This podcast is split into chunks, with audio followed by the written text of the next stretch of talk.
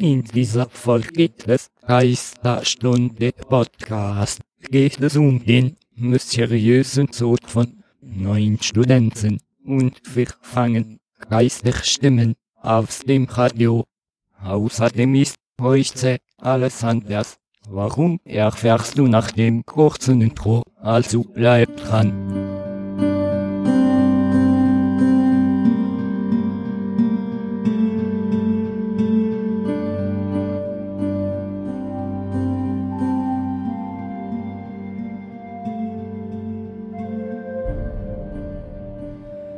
Hallo und herzlich willkommen zum Geisterstunde Podcast. Heute ist alles anders, denn ich bin nicht Kai und dabei habe ich nicht Sarah.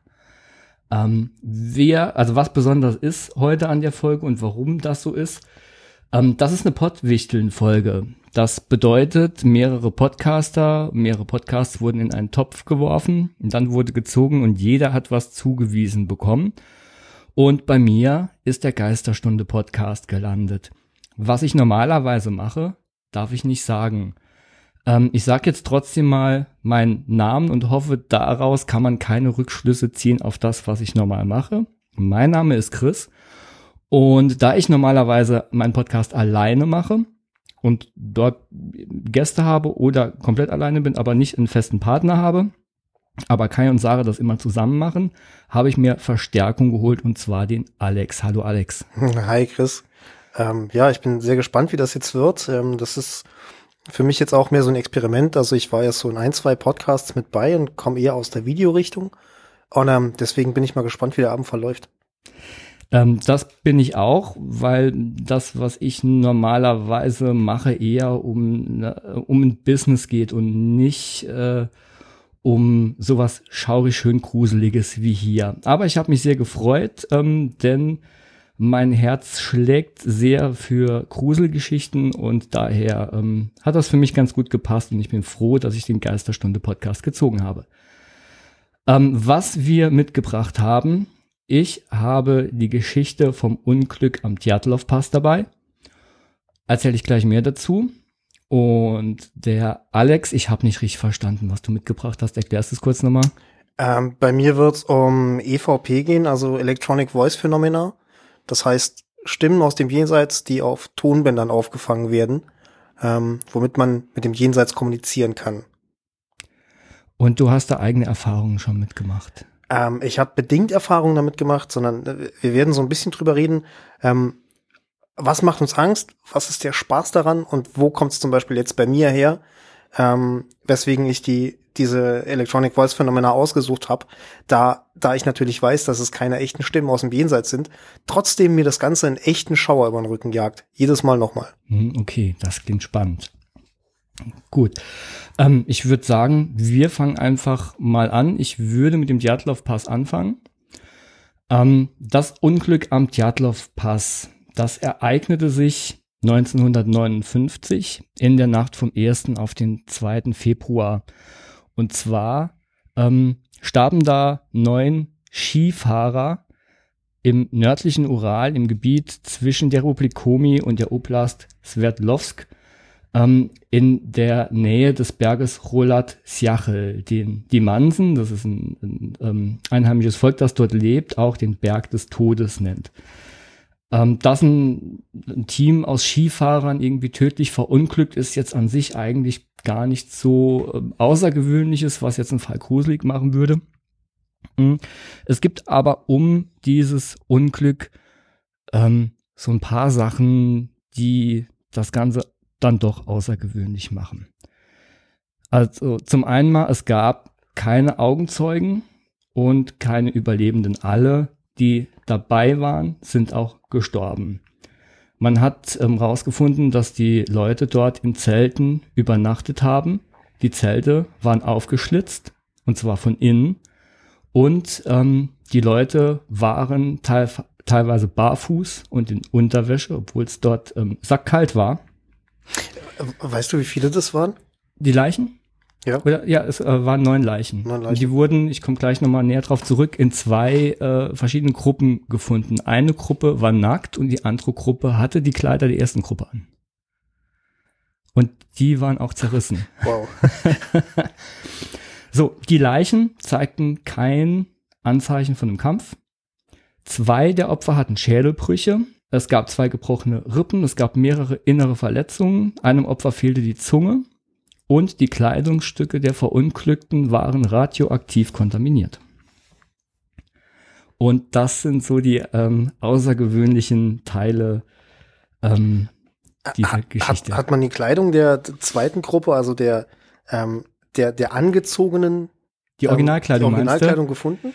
Ähm, soweit ich weiß nicht. Ähm, also wenn, wenn ihr da draußen dazu noch weiterführende Infos haben, wo die Kleidung, die ursprüngliche Kleidung der zweiten Gruppe, aber ich erzähle erstmal. Ja. Ich erzähle erstmal, was da genau passiert ist. Also acht Männer und zwei Frauen planten eine Skitour. Die meisten davon waren Studenten. Und der Anführer war Igor Tjatlov, nach dem auch der Pass benannt wurde. Der war damals 23 Jahre.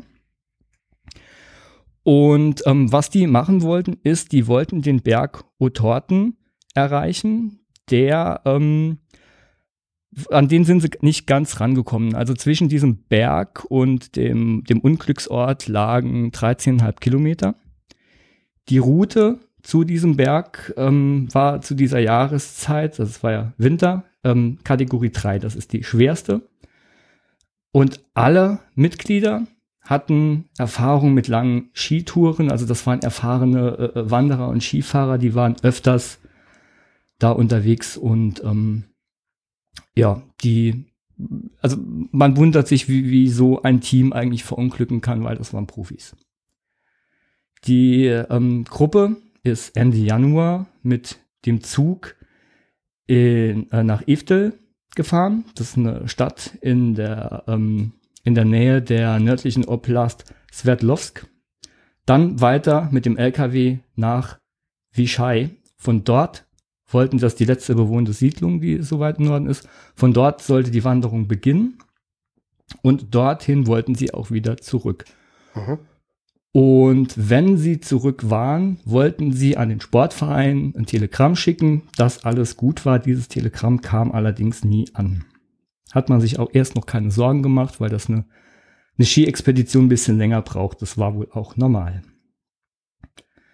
Von, die, ich sagte eben, es waren zehn Leute, acht Männer und zwei Frauen, sagte aber, es waren nur neun Tote und trotzdem gab es keine Augenzeugen. Das liegt daran, dass ähm, als die Wanderung beginnt, einen Tag später bereits ein Gruppenmitglied wegen gesundheitlicher Probleme umkehrte. Und das hatte dem Gruppenmitglied auch das Leben gerettet. In dem Lager der Gruppe, ähm, als das Lager gefunden wurde, da ähm, hat man Tagebücher und Filme gefunden und hat versucht, mit denen den Weg der Gruppe nachzuverfolgen. Normalerweise wird der Routenplan immer beim lokalen Skiverband hinterlassen, aber der war entweder verloren gegangen oder der Igor Tjatlov hat ihn einfach nicht eingereicht. Ende Januar erreichten, erreichte die Gruppe die Grenze zum Hochland und ähm, plante den Aufstieg, hat auch schon in einem bewaldeten Tal in der Nähe einen Speicher für Lebensmittel und Ausrüstung aufgebaut ähm, was geplant war ähm, für den Rückweg.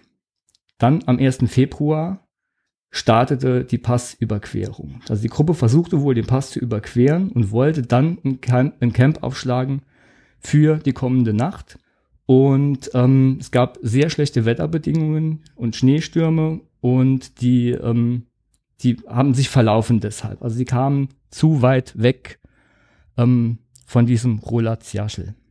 Die Gruppe hat dann irgendwann bemerkt, dass sie falsch war und ähm, hat am Hang des Berges ein Lager aufgeschlagen. So, dieses, dieses Lager wurde dann Ende Februar, am 26. Februar, von Suchtrupps gefunden. Also ich sagte ja schon, als das Telegramm nicht angekommen war, hat erstmal noch keiner Verdacht geschöpft. Also der Sportverein hat da erstmal noch nichts gemacht. Und irgendwann haben dann die Angehörigen ähm, eine Rettungsaktion äh, gefordert und haben gesagt, das ist jetzt doch ein bisschen lange, dass die weg sind. Und haben angefangen da zu suchen und auch dieses Volk der Mansen, ähm, äh, das äh, den Berg, den Berg des Todes nannte, war da mit dabei. Die Armee war mit dabei. Äh, Flugzeuge, Hubschrauber haben bei der Suche geholfen. Das Lager wurde gefunden und Und ähm, da hat man dann halt das Zelt gefunden. Das Zelt war noch intakt, es war leicht eingeschneit und wies Einschnitte auf. Und zwar von innen. Eine Spur von Fußabdrücken führte den Hang runter zur Grenze von einem Wald und war dann, ähm, da hat die Spur dann aufgehört an, an dieser Waldgrenze. Und an einem großen Baum am Rande des Walds fand der Suchtrupp dann Reste von einem Lagerfeuer und die ähm, Leichen von zwei Leuten, von zwei der Wanderer. Die waren barfuß und hatten nur ihre Unterwäsche an. Ein Stückchen weiter hat man dann drei weitere Leichen gefunden, die wohl ähm, versucht haben, zum Zelt zurückzukommen. Und die wurden in Abstand von 300 und 500 Metern von diesem Baum gefunden. Dann hat es zwei Monate gedauert, bis man die restlichen vier Wanderer gefunden hat. Ähm, unter vier Meter hohem Schnee waren die begraben. Und die waren ein bisschen weiter im Wald drin. Nach dem Fund der ersten fünf Todesopfer hat man angefangen, eine gerichtliche Untersuchung einzuleiten. Und was denkst du, was die Obduktion an tödlichen Verletzungen fand? Nix. Genau, gar keine. Okay. So, man dachte, pff, ja, die, wenn die keine tödlichen Verletzungen haben, sind sie wahrscheinlich unterkühlt. Eine Person hat einen kleinen Riss im Schädel. Da, das war aber wohl nicht äh, Grund für, für den Tod.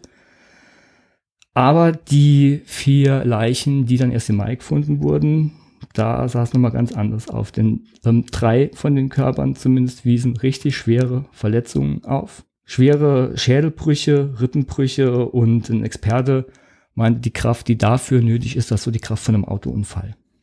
Aber die Leichen hatten keine äußerlichen Wunden. Also waren alles innere Verletzungen. Zwei Mitgliedern fehlten die Augäpfel und ähm, einer fehlte die Zunge und die Lippen auch. Es gab ähm, keine Anzeichen für einen Kampf. Fußabdrücke gab es auch nur die der Wanderer. Es gab noch halt Hinweise dafür, dass die, ähm, die Wanderer das Zelt sehr fluchtartig wohl verlassen hatten, mitten in der Nacht. Es waren draußen minus 25 bis minus 30 Grad und trotzdem waren die nur leicht bekleidet. Einige hatten nur einen Schuh an und andere trugen halt so Kleidungsreste noch von den, von der ersten Gruppe an Toten. Ja, dann wurde weiter untersucht und da kamen noch so ein paar ähm, Sachen raus. Also sechs der Gruppenmitglieder starben wohl tatsächlich an Unterkühlung und drei an tödlichen Verletzungen. Die aber alles, also es waren alles innere Verletzungen. Waren innere Verletzungen, also keine äh, Verletzungen von außen. Es gab keine Hinweise auf weiteren Personen neben den neuen Wanderern. Also man dachte dann halt vielleicht, ja, vielleicht haben sie sich mit diesen Mansen angelegt. Ähm, oder dass das vielleicht ein heiliger Ort für die Mansen war und hatte die so ein bisschen in Verdacht. Aber es gab darauf keine Hinweise. Ja, und die Spuren beim Camp zeigten, dass alle auch die Verletzten eigenständig in das Lager zu Fuß verlassen hatten. Also wird keine irgendwie rumgeschleift oder sowas. Sondern an diesem Baum, ähm, wo die kleine Feuerstelle war, da wurde noch bis in mehreren Metern Höhe Haut- und Muskelgewebsspuren nachgewiesen. Also irgendwie, das äh, kann ich mir auch nicht einen Reim drauf machen. Weiß man, ob das äh, Muskelgewebe von den Teilnehmern war? Oder also wurde das untersucht? Weiß man, von wem ähm, das stammt? davon äh, auszugehen, dass ja, jetzt, jetzt wo du sagst, weil wenn die keine äußeren Verletzungen hatten, ist das natürlich eine Frage, wo diese Haut- und Muskelgewebsspuren herkamen. Ja. Aber sie wurden dort nachgewiesen. Es ist also nicht klar, ob das jetzt von denen war. Das hing da so rum. Ja, also die, die, ähm, als man dann halt die Mansen äh, verdächtigte, hat ein Arzt auch bestätigt, dass die tödlichen Verletzungen bei den, bei den letzten dreien nicht von Menschenhand erzeugt werden konnte, weil die Kraft einfach zu stark war, ähm, als dass ein Mensch das hätte gewesen sein können. Und forensische Untersuchungen zeigten auch ähm, diese erhöhten Dosen an radioaktiver Strahlung an den Kleidern. Letztendlich hat man dann gesagt, ja, die sind an einer Elementargewalt gestorben. Die Untersuchung wurde dann im Mai 59 eingestellt, weil es einfach keine schuldige Partei gab. Die Akten wurden in einem Archiv abgelegt und in den 90ern tauchte dann eine Kopie von den Akten nochmal auf, wo aber Seiten fehlten.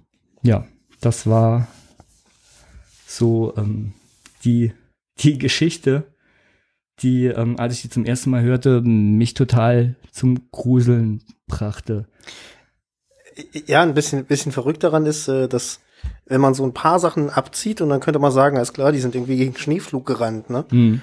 Ähm, aber wenn es dann so weit geht, dass man sagt, es fehlt eine Zunge und die Kleidung ist radioaktiv, Mhm. Ähm, dann Da ergibt es halt gleich creepy. nochmal ein ganz anderes Bild. Also dann sind wir echt, echt nochmal mehr bei Akte X, als dass wir äh, bei XY ungelöst sind. Also Ja, das ist äh, total Akte X-mäßig. Also nach der, äh, nach den Beerdigungen haben Angehörige der Verstorbenen auch gesagt, die Haut der Opfer sei tief gebräunt gewesen und die Haare der Toten wären komplett grau gewesen. was ja auch so eine Folge von Radioaktivität sein kann. Ne? Also äh, bei den Könnte Haaren natürlich. weiß ich es nicht, aber ähm, ja. Ja. Durch aggressive Strahlung wird die Haut halt auch braun. Es äh, wurde keine Strahlungsquelle gefunden. Ähm, dann gibt es Aussagen, aber das sind jetzt äh, irgendwelche Aussagen, die nicht Teil der Untersuchung sind. Eine Gruppe von Wanderer, äh, von Wanderern hat ungefähr 50 Kilometer südlich des Unglücksortes ähm, in der gleichen Nacht ungewöhnliche orangefarbene Kugeln am Himmel gesehen. Und ähnliche Kugeln wurden wohl auch in angrenzenden Gebieten von verschiedenen Augenzeugen unabhängig voneinander gesehen. Ähm, und wohl auch der Meteor Meteorologische Dienst und das Militär haben zwischen Februar und März 59 solche Phänomene beobachtet. Ähm, das, ob das jetzt damit zu tun hat oder nicht, ähm, also es gab dann wohl auch äh, Spekulationen, dass diese Kugeln wohl äh, der Schweif von Interkontinentalraketen gewesen wäre. Also man kann das natürlich alles, äh, also jedes Einzelne lässt sich natürlich irgendwie erklären. Es ist die Summe, die das Ganze irgendwie ein bisschen absurd macht. Und die, die Mansen selbst erzählten auch von neun toten Männern ihres eigenen Volks am selben Berg vor 200 Jahren. Also da gäbe es wohl eine Geschichte vor zwei, also äh, 200 Jahre vorher, wären schon mal neun Mansen dort gestorben und ähm, dass es dort immer wieder äh, kehrende Leuchtkugeln gäbe. Wow. Wobei man jetzt aber auch nicht weiß, äh, haben die Mansen das gehört und äh, oder irgendwo aufgeschnappt und haben sich da eine, eine schöne Geschichte draus gestrickt. Wäre Ja. halt auch mal interessant zu erfahren, was aus dieser Geschichte in 200 Jahren wird. Ne? Genau. Ähm, Im Moment gibt es ähm, einfach nur viele Theorien, keine echte Auflösung. Ähm, die Theorien sind in mehrere äh, Gruppen eingeteilt. Es gibt natürliche, paranormale und kriminelle Theorien. Ähm, aber das ist wirklich kreuz und quer. Also auch die, die Internetforen sind da voll mit wüsten Verschwörungstheorien. Ähm, es gibt Dokus drüber, ähm, es gibt einen Film drüber. Ähm, wie hieß der nochmal? Hieß der nicht sogar Devil's Pass? Ähm, der ganz, ganz übel ist. Ähm, also ich persönlich fand ihn ganz, ganz mies, weil der, ah genau, Devil's Pass äh, hieß der von 2013. Das ist so ein Found-Footage-Style-Film. Ja. Äh, ja, die Auflösung ist dort ein bisschen, ich will das jetzt nicht spoilern, aber ich war sehr enttäuscht. Dann ähm, gibt es verschiedene äh, Spekulationen über einen Yeti. Ähm, ja, da kann man auch von halten, äh, was man möchte. Das mit der Zunge könnte man natürlich auch so erklären. Also hat äh, die Zunge und die Lippen haben gefehlt. Ähm, wenn da jemand irgendwie auf dem Eis liegt und wird da wegbewegt, dann kannst du halt auch die Zunge und die Lippen wegreißen. Und natürlich äh, gibt es halt auch Tiere, die irgendwie dir was wegfressen können vom Gesicht. Das, das finde ich auch äh, nicht mal das Mysteriöseste. Also ich meine, natürlich, das ist, äh, das ist halt, wenn man das hört, es, es fehlte ihm die Zunge. Das Mhm. klingt halt stark nach Mafia oder nach Experiment am Menschen. Ne? Mhm. äh, nach so zwei, zwei von den Sachen. Ähm, sondern es ist, wie du, wie du sagst, es ist die Kombination aus all dem, was da passiert ist. Ja. Ähm, vor allem halt auch die, die Sache, dass äh, ein, Teil der Gruppe noch ein Lagerfeuer gemacht hat, irgendwo und dort äh, halbnackt gefunden wird. Ja. Das heißt, die haben sich dort eine Zeit lang aufgehalten. Und ähm, haben sich dort nicht entkleidet. Oder ich meine, es ist, es ist halt, es ist halt. haben sich scheinbar schon im Zelt seltsam. irgendwie entkleidet. Also Ja. scheinbar sind die schon nackt aus dem Zelt rausgerannt. Und vor allem, da muss ja eine Panik gewesen sein, dass die auf die Idee kommen, mitten in der Nacht, äh, also warum äh, äh, schneidest du mitten in der Nacht das Zelt auf und rennst da panisch nackt raus? Also hast du da was gehört oder war im Zelt was? Das ist halt äh, irgendwie, er hat eine Panik um sich gegriffen. Ja. Ja, ähm, ich würde jetzt gerne sagen, und hier ist die Auflösung, aber es gibt bis heute keine Auflösung. Der, äh, muss ich gerade mal fragen, der, der, der Film hat versucht, sich eine Auflösung zu bauen. Ja, ich will das jetzt nicht spoilern, aber der Film hat probiert, eine Lösung zu bieten, ähm, was da los war. Und es ist so ein Sci-Fi-Horrorfilm, ähm, die Lösung, ja, ich will da nicht zu viel äh, drüber sagen, aber es ist unbefriedigend. Das ist sehr oft der Fall, dass äh, bei Filmen dieser Art, dass man sie einfach zehn Minuten vorher ausmachen sollte. Und, genau. Äh, also der Film war natürlich an dem Unglück äh, sehr inspiriert von dem Unglück, aber ich glaube, der Film war sich auch bewusst, eine Lösung zu wählen, die äh, da einfach nicht in Frage kommt für die echte Welt. was ist deine Lieblingslösung von den ganzen Verschwörungstheorien, die es gibt? Also ich habe ähm, irgendwie natürlich diese Mansen auch in Verdacht, weil äh, das ist für mich so, dass das naheliegendste und realistischste, dass ähm, es jemandem nicht passt, dass da jetzt jemand in das Gebiet eindringt und ähm, das so auf seine Art löst. Aber auch da gibt's natürlich Punkte, die dagegen sprechen. Also dass da nichts Da- gefunden wurde, ist halt. Da äh, würde, da würde halt vieles dafür sprechen. Aber was ist mit der Radioaktivität? Das ist eine gute Frage. Also es gibt natürlich wilde Verschwörungstheorien, dass der KGB da mit drin hängt, dass da äh, vielleicht ist es auch, es ist auch eine Theorie, dass das ein, ein militärisches Gebiet war, wo Experimente gemacht wurden. Also nicht an Menschen, sondern es war einfach ein, ein Übungsgebiet und die sind da reinmarschiert. Das hat keiner so richtig mitbekommen und da ist dann nachts was passiert. Vielleicht haben da nachts wurden da nachts Übungen gemacht. Äh, da wurde rumgeballert, da wurde irgendwas getestet und keiner hat mitbekommen, dass da noch Wanderer unterwegs sind. Und die waren eben, ähm, die wurden eben mitgetroffen. Ne, das kann man sich natürlich auch vorstellen. Das ist einfach ein Trainingsgebiet, war ein militärisches. Da wurden irgendwelche Waffen ausprobiert, vielleicht auch was Atomares.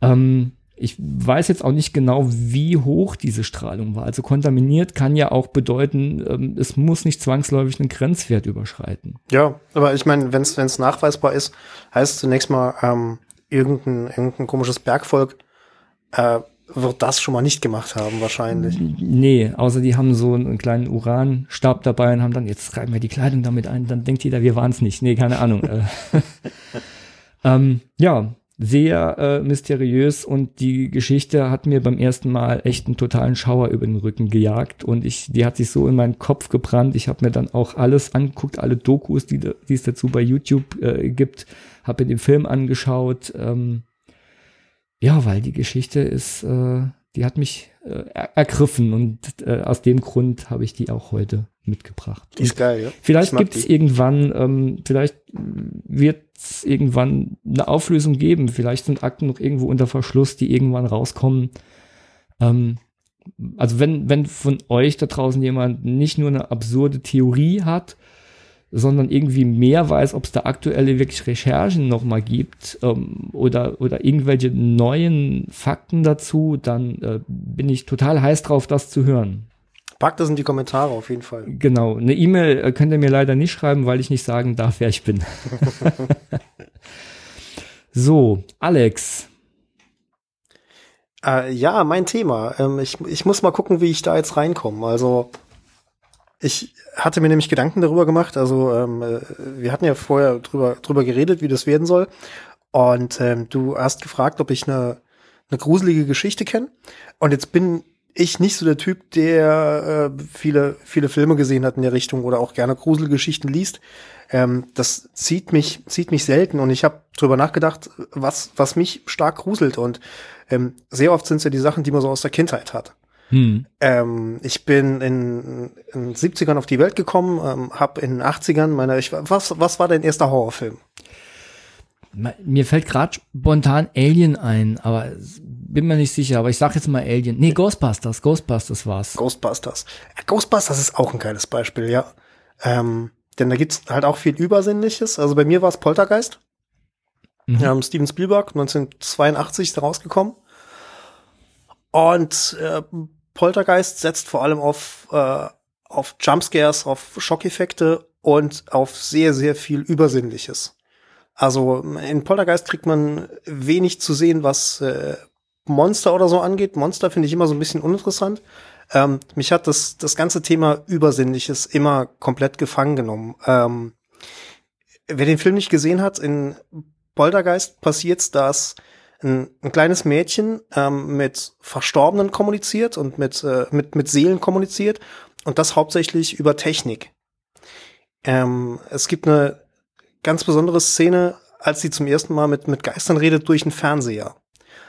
Und das, das kleine blonde Mädchen sitzt in einem dunklen Raum vor einem Fernseher, in dem läuft Gries und man hört auch das Rauschen des Fernsehers. Und irgendwann hört man rückwärts Stimmen. Das ist irre. Das ist, das ist komplett irre. Äh, Das hat, hat mich damals, äh, aber hat, das hat mich so weit gebracht, dass ich heute noch kein Gries im Fernsehen sehen kann. Das macht mich wahnsinnig. Ich habe Angst davor. Ähm, obwohl es da nichts zu sehen gibt. Und ich glaube, das kommt so ein bisschen daraus, äh, dass, dass man auf die Idee gekommen ist, es gibt eine Parallelwelt, die wir nicht sehen können. Die gibt's tatsächlich. Das ist das Irre daran. Denn wenn du jetzt das Radio einschaltest, kommen Stimmen raus. Die sind vorher nicht da. Die sind aber die ganze Zeit um dich rum, sozusagen. Du hast nur kein Gerät, mit dem du es ausdrücken kannst. Das heißt, es ist eine komplett unsichtbare Welt, die ganze Zeit um uns rum. Und wir brauchen technische Geräte, um so darstellen zu können. Hm.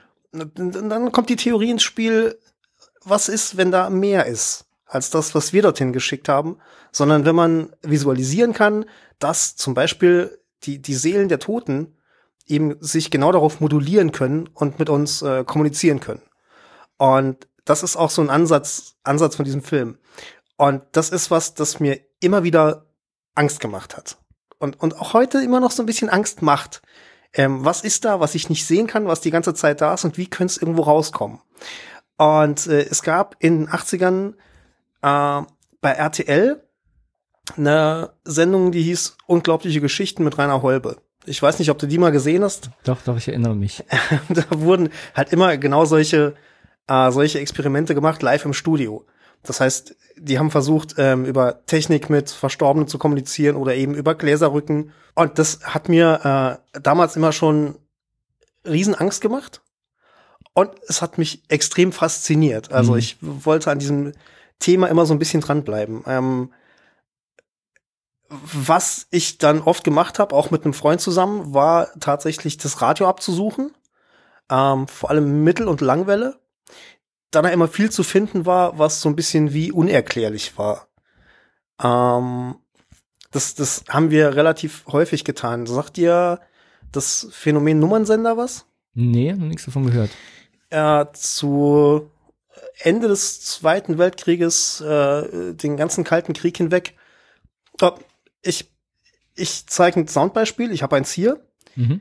Ähm, ich lasse es auch ein bisschen länger laufen. Es ist tatsächlich relativ creepy, also das klingt fies. Und das ist was, was man tatsächlich damals im Radio finden konnte.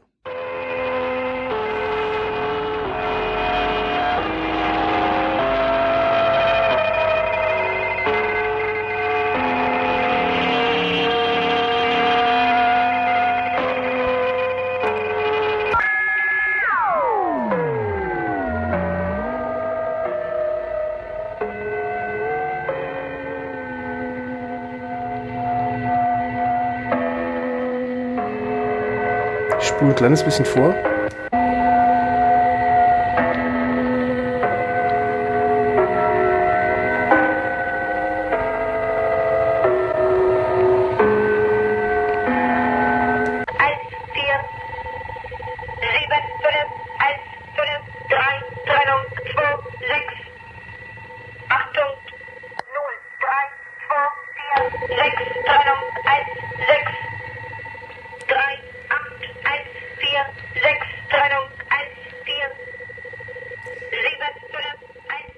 Find's, ich find's super creepy. Wa- Was heißt, man konnte das finden? Also wie Ähm, hat man das gefunden?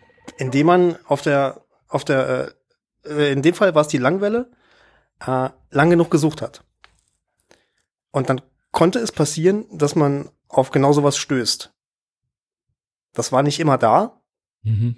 Das ist halt aufgetaucht irgendwann. Okay. Ähm, und es ist an verschiedenen Stellen aufgetaucht. Keine Moderation, kein nix, sondern solche Signale. Okay.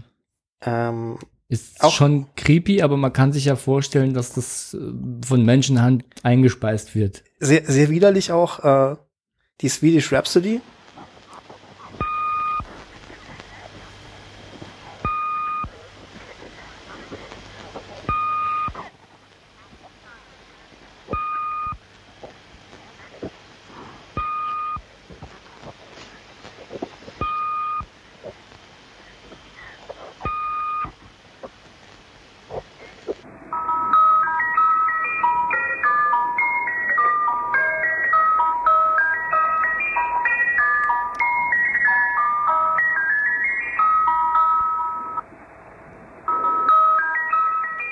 Halt schon so, als würde ein Clown neben dir stehen. Das klingt so ein bisschen wie der gruselige Eiswagen in, in den Horrorfilmen. So, ich muss gerade an Es denken. Ich, gibt's wahrscheinlich keine solche Szene, aber Ja.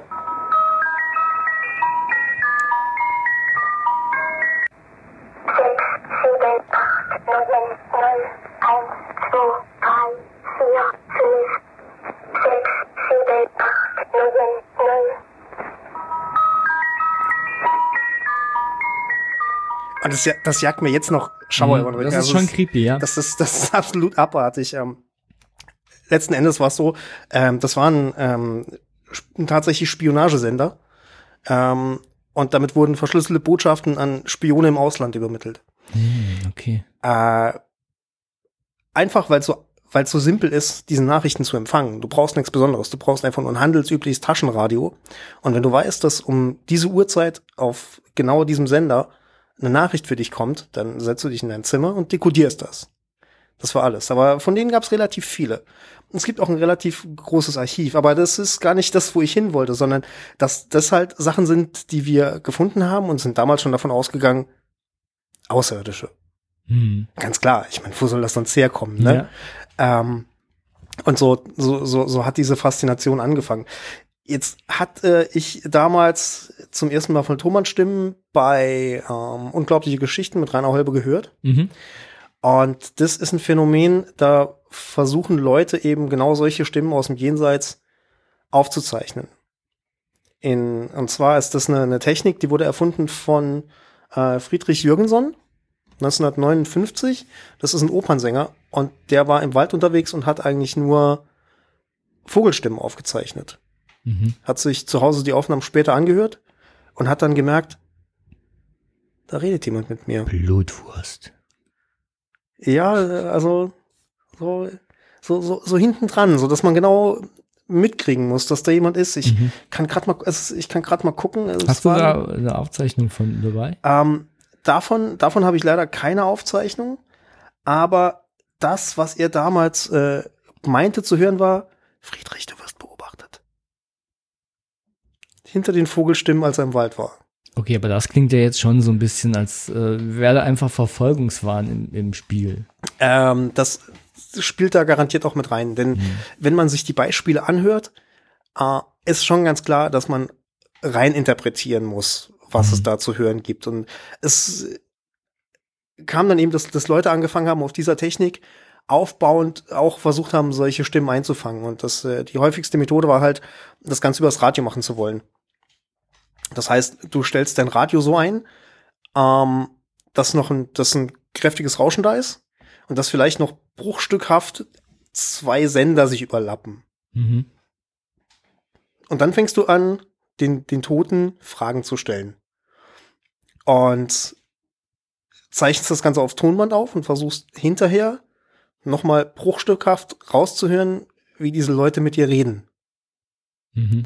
Das, das ist die Idee dahinter. Und ähm, es gibt, also es gibt den, äh, den v VTF, das ist der Verein für Transkommunikationsforschung.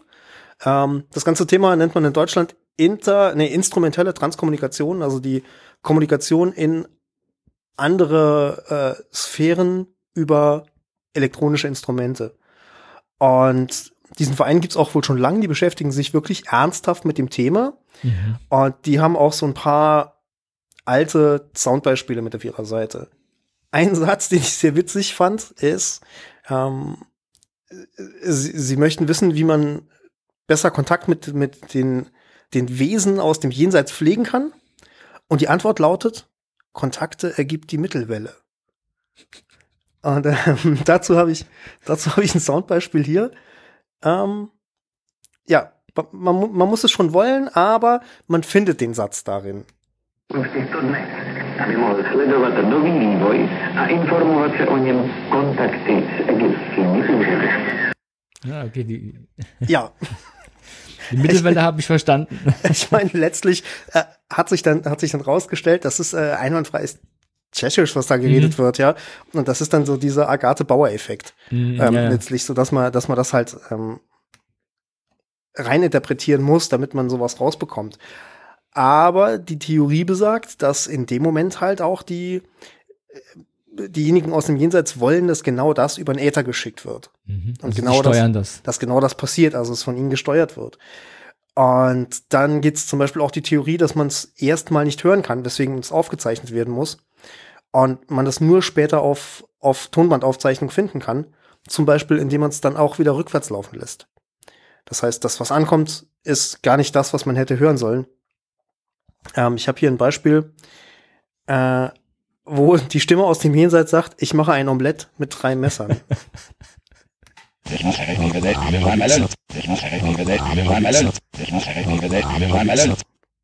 Ja, okay, ja. Ja, eigentlich schon, Das ne? Also Satz, ich meine, das ist, das ne? ist der Satz. Äh, äh, die, die Frage ist dann schon so ein bisschen, warum sollte aus dem Jenseits dir jemand das erzählen? Aber spannend daran ist, wenn du einfach mal den Versuch machst und dich abends vor dein Radio setzt und stellst sowas ein, wo nix ist und hast sowieso schon so ein kleines bisschen diese Angst, die man hat Mhm. und fängst an da reinzureden und zeichnest das vielleicht noch auf und versuchst Mhm. dann dort eine Botschaft rauszufinden, wirst du eine kriegen.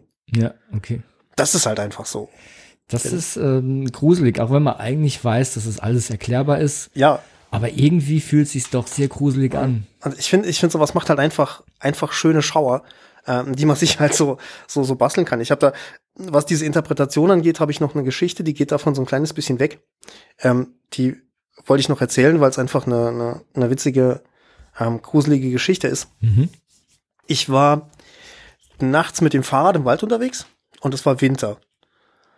Und ich bin relativ häufig nachts im Wald. Ähm, Gerade jetzt zu der Jahreszeit, wo es wo es früh dunkel wird, ähm, ist man halt einfach dann im, im Wald und es wird dann halt wirklich auch im Wald stockfinster. Ich, Da ist, man ist da einfach so im Wald.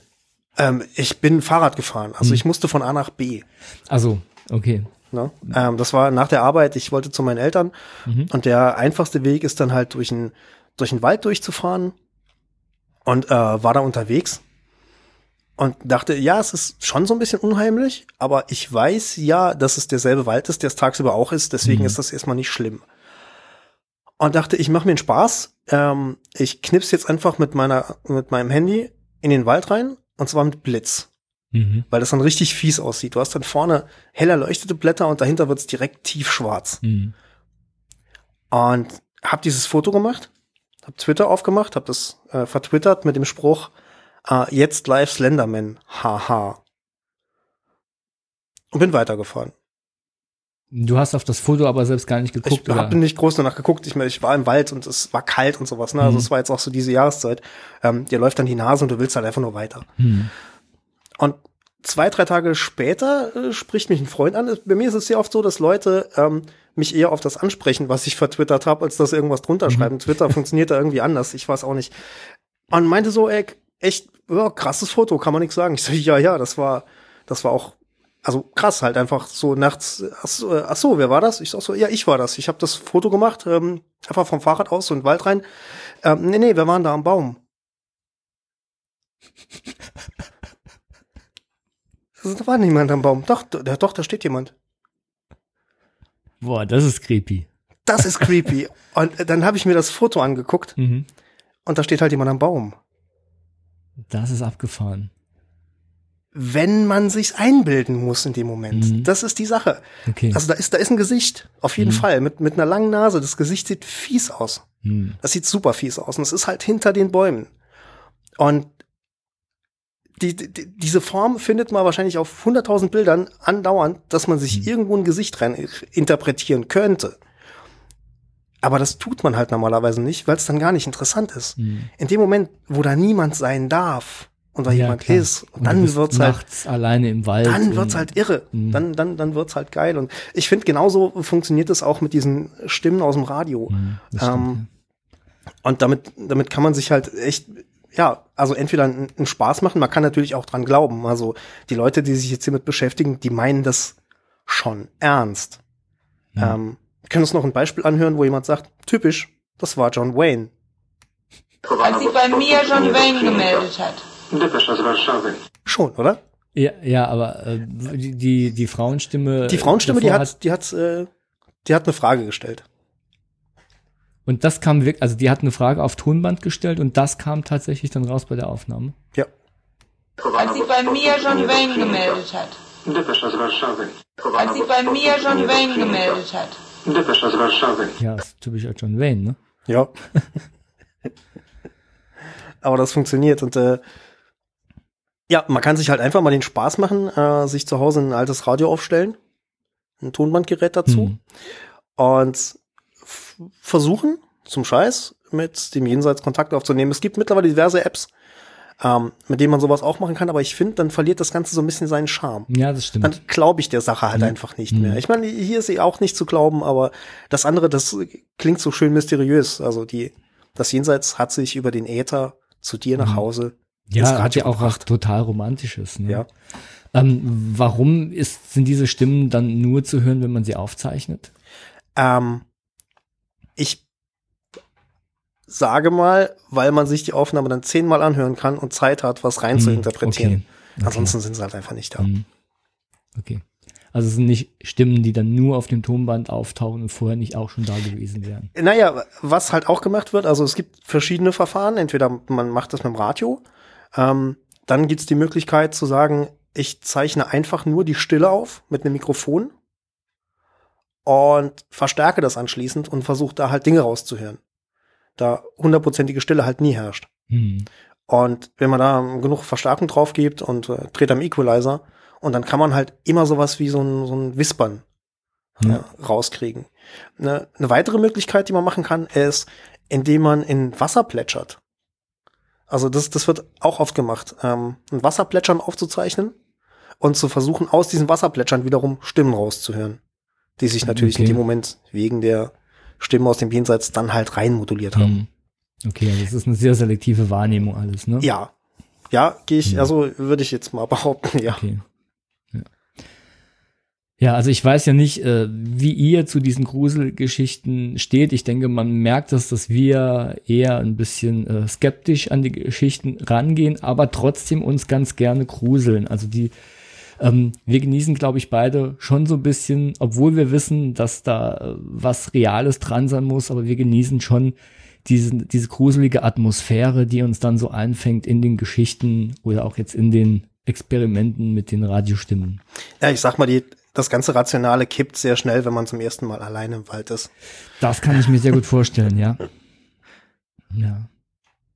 Hm, das ist echt eine verrückte Geschichte. Vielleicht äh, kann man das Bild, achso, nee, ich habe gar keinen Zugriff auf den äh, Geisterstunde-Account und auf die Shownotes. Aber vielleicht Wir packen werden wir das Bild einfach mit rein in die Datei, die ich äh, zum Pottwichteln hochschicke und dann können äh, Kai und Sarah die, das Bild vielleicht einfach in die Shownotes packen. Das kommt auf jeden Fall mit dazu, ja. Das äh, wäre natürlich cool und dann könnt ihr ähm, euch auch mal angucken, wem der Alex da nachts im Wald begegnet ist.